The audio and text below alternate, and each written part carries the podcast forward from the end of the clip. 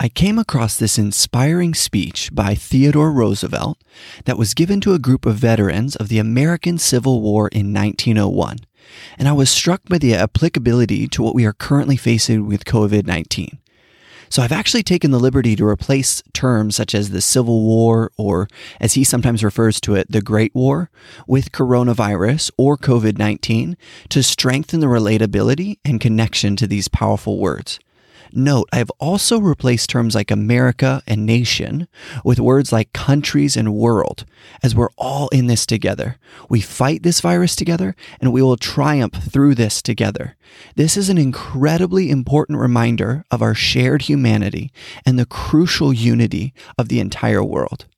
So here is the timeless advice that Theodore Roosevelt, the twenty-sixth President of the United States, has for us today.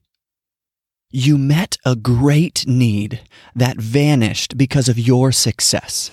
You have left us many memories to be prized forevermore. You have taught us many lessons, and none more important than the lesson of brotherhood. The realization of the underlying brotherhood of our people, the feeling that there should be among them an essential unity of purpose and sympathy, must be kept close at heart if we are to do our work well here in our life. You have taught us, both by what you did on the front lines of the hospitals and by what you have done since in civic life, how this spirit of brotherhood can be made a living, a vital force. There is comparatively little neighborliness, and life is so busy and the population so crowded that it is impossible for the average man to get into touch with any of his fellow citizens, save those in his immediate little group. In consequence, there tends to grow up a feeling of estrangement between different groups, of forgetfulness of the great primal needs and primal passions that are common to all of us. It is therefore of the utmost benefit to have men thrown together under circumstances which force them to realize their community of interest, especially where the community of interest arises from community of devotion to a lofty ideal. In the fight against COVID nineteen, merchant and clerk, manufacturer and mechanic, farmer and hired man, capitalist and wage worker, city man and countryman, Easterner and Westerner, went into battle together, faced toil and risk and hardship side by side, died with the same fortitude, and felt the same thrill of triumph when the victory came. In our modern life, there are only a few occupations where risk has to be feared, and there are many occupations where no exhausting labor has to be faced. And so there are plenty of us who can be benefited by a little actual experience with the rough side of things.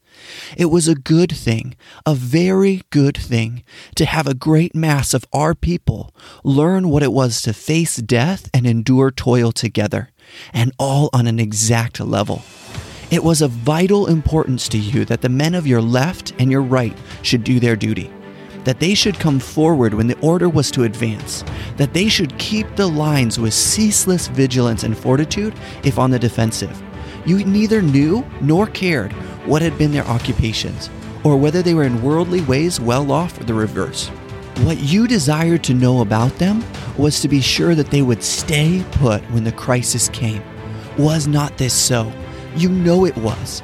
Each knew what the work was, what the danger was. Each came back with his own power for labor and endurance strengthened, and yet with his sympathy for others quickened. From that day to this, the men and women who fought COVID nineteen have inevitably had in them a spirit to which appeal for any lofty cause could be made, with the confident knowledge that there would be immediate and eager response. They had gone down to the root of things and knew how to judge and value each person his neighbor, whether that neighbor was rich or poor, neither envying him because of his wealth nor despising him because of his poverty. Your history, rightly studied, will teach us the time-worn truth that in hardship, as in peace, we need chiefly the everyday commonplace virtues and above all an unflagging sense of duty. Yet in dwelling upon the lessons for our ordinary conduct, which we can learn from your experience, we must never forget it also shows what should be our model in times that are not ordinary, in times that try men's souls. we need to have within us the splendid heroic virtues, which alone avail in the mighty crises, the terrible catastrophes whereby a nation is either purified as if by fire, or else consumed forever in the flames. You had in you not only the qualities that make good citizens, but in addition the high and intense traits, the deep passion and enthusiasm, which go to make up those heroes who are fit to deal with iron days. We can never afford to forget that in back of our reason, our understanding, and our common sense, there must lie in full strength the tremendous fundamental passions which are not often needed, but which every truly great race must have as a wellspring of motive in time of need. The history of the world shows us that men are not to be counted by their numbers, but by the fire and vigor of their passions, by their deep sense of injury, by their memory of past glory, by their eagerness for fresh fame, by their clear and steady resolution of either ceasing to live or of achieving a particular object, which, when it is formed, strikes off a load of manacles and chains and gives free space to all heavenly and heroic feelings. All great and extraordinary actions come from the heart. There are seasons in human affairs when qualities fit enough to conduct the common business of life are feeble and useless, when men must trust to emotion for that safety which reason at such times can never give. All the passions are called out in their keenness and vigor for the present safety of mankind, a readiness to suffer. All the secret strength, all the invisible array of the feelings, all that nature has reserved for the great scenes of the world.